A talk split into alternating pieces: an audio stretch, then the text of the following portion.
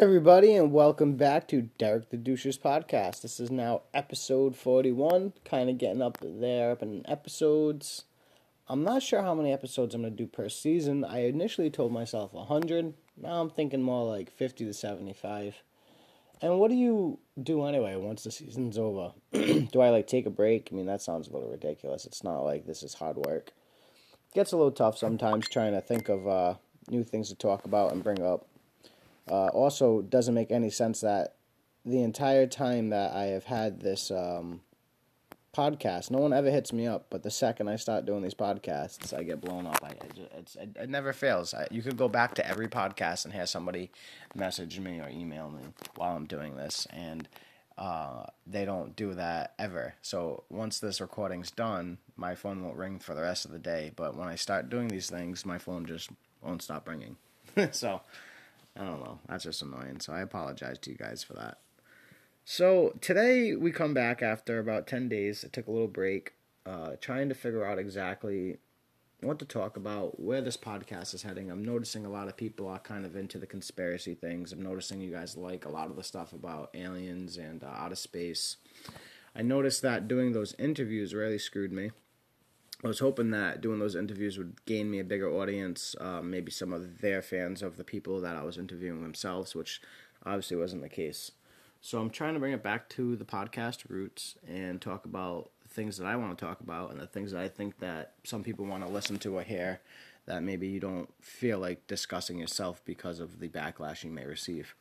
But today's episode, we're actually going to talk about a couple of different things. One of the main things I believe I want to discuss is the top 10 places to visit uh, during the Halloween season. And uh, some of them may be in my hometown, some of them may be in your hometown, depends where you're listening from. But I would definitely think that that would be fitting. I definitely think that that would be a fitting episode this month, considering that it's Halloween.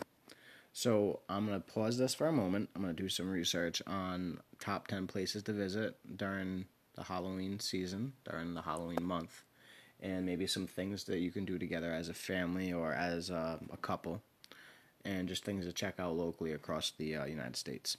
So stay tuned, guys and girls. This should be fun. Well, I know before even having to look up anything personally, some of the things I enjoy doing uh, come holidays like this is um, I love getting dressed up and watching my niece and nephew get dressed up. They really enjoy this time of year. It would be a shame if they couldn't uh, celebrate it because of what's going on. I hope they can. I'm pretty sure they will.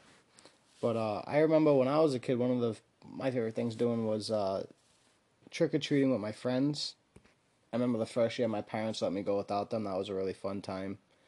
I did a lot of funny shit and got into a lot of trouble. Um, I remember doing haunted hay rides I remember doing pumpkin patches, like going check them out. Uh, corn mazes, haunted corn mazes. Those are always a blast. And it's interesting how certain things just hold up against time. It's interesting how things that we were doing as kids we are now taking our children to go do or our nieces and nephews or our younger family members to go do. I feel as if there's certain traditions that are just going to stand the test of time and possibly never go away. I mean, look at Christmas, Santa Claus. That's been around for hundreds of years now. And the origin story to how Santa Claus even came about is actually pretty interesting, and I'll probably cover that come Christmas time. Um, it's actually a very interesting story where um, the idea of Santa Claus came from, and it has actually a lot to do with psychedelics. And when I get into that, I think that's going to be really interesting. So right now, I'm going to put this back on pause. I'm going to go log on to my computer and I'm going to find some of the top 10 destinations for families to go visit uh, on Halloween.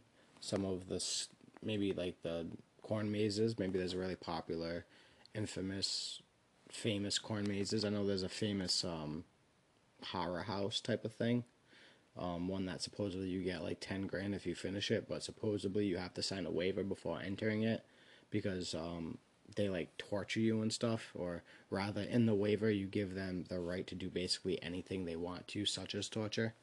Um, that's interesting in itself. I have a feeling that's going to land at number one, top three, top two, even one or two, because of how just serious it is, and no one has completed it yet.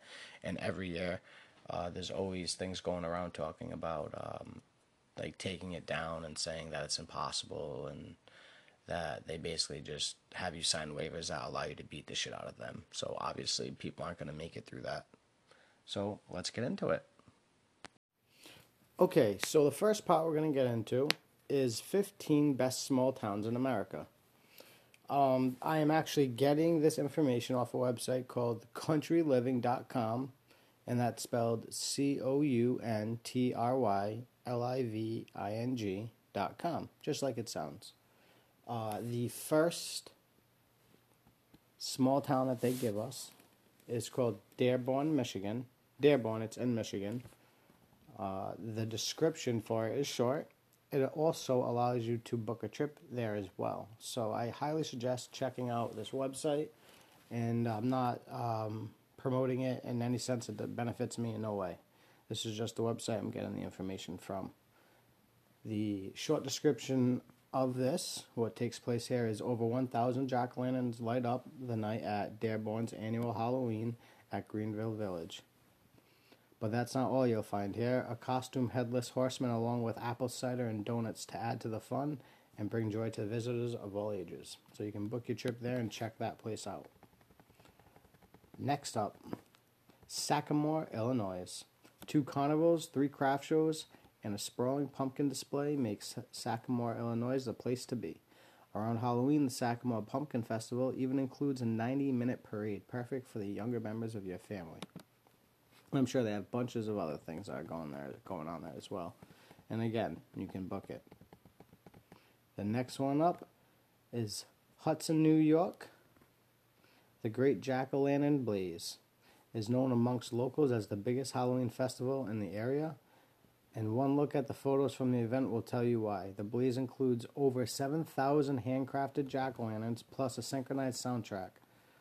We can't think of a better reason to head to the Hudson Valley this season. Again, all these you can book your trip. Highly suggest checking out this website. It's actually really interesting. I wish I could show you the images as well. Charleston, South Carolina. It may not boast the tiniest population on our list, far from it, in fact, but Charlestown definitely has got that small town vibe, and it's fantastic. And it's a fantastic place to spend Halloween. Visit a hundred hundred year old mansions enter a costume concert, or simply take in the autumnal touches in this charming city. Kind of sounds fun. I always like old uh, mansions, and I'd be willing to bet that they probably have old haunted mansion uh, tours and shit like that in some in places like that. Because why wouldn't you if you have an old mansion laying around? Next up, Independence, Kansas. Head to the southeast Kansas small town for their Neewollah Halloween spelled backwards. Oh wow, interesting. That's in parentheses, by the way. Uh, festival uh, for for their Neewollah festival. It's a nine-day long celebration and homecoming, which includes dozens of activities like parades, food festivals, carnivals, and more. In years past, roughly seventy-five thousand visitors came, make it the large, making it the largest annual event in the state. So that's a lot of people. So a lot of people want to check out uh, pump just pumpkins and parades and food. So there must be bunches and all sorts of different types of things there. Again, you can book your trip. Next up, St. Helens, Oregon. You may recognize this town from the iconic Disney movie Halloween Town. So this is something that a lot of you might want to go visit. I know a lot of people growing up that are in my age group love the TV show from Disney, uh, the TV, the movie from Disney, Halloween Town. I uh, I grew up watching all of them that came out. I love those movies. It makes me kind of want to go to this place and check out uh, where it was filmed. Anyway, so you may recognize this town from the iconic Disney movie Halloween Town because many of the scenes were filmed here. In addition to St. Helens' annual giant pumpkin light lighting, visitors can get in on the local fun by attending all the various Spirit of Halloween Town festivals and events. So they must have a shitload of events, um, just you know, themed around Halloween Town movie and lore and all that. So that must be a blast. Check that out if you can, or if any of my listeners are in St. Helens, Oregon, that's something that you can do with the family.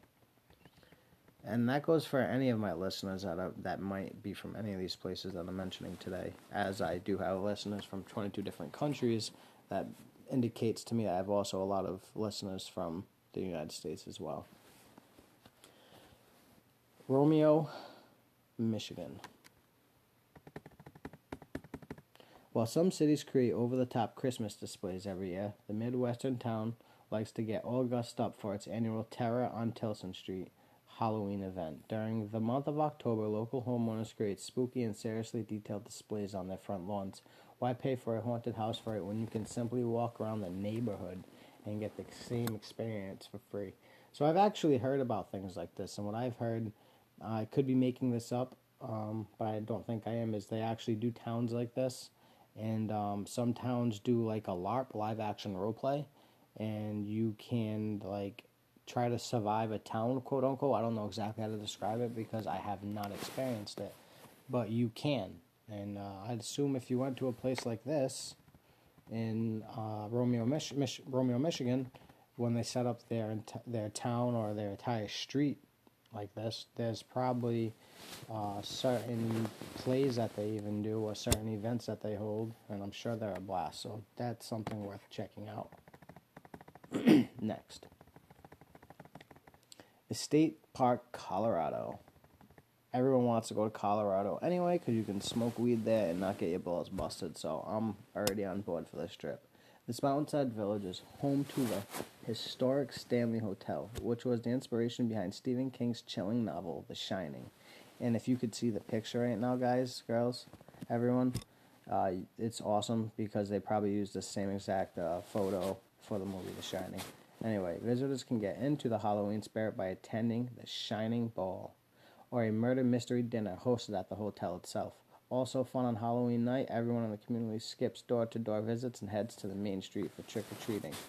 Which, wow, that actually sounds cool. So, nobody's actually at home. Everybody sounds like they're in town doing some sort of event. So, everybody is involved. This is a very probably close community. That's really cool. Uh, that sounds awesome again, something everyone should check out, especially Stephen King fans. Next up, Anoka, Minnesota. Known as the Halloween capital of the world, this lively community has made its mission to provide everyone in town with fun ways to celebrate the holiday. Since the 1920s, special events were originally planned to prevent teens from stirring up trouble in the neighborhood. But nowadays, Troves of volunteers organize scarecrow contests, balls and parties, scavenger hunts, runs, bonfires, and parades galore.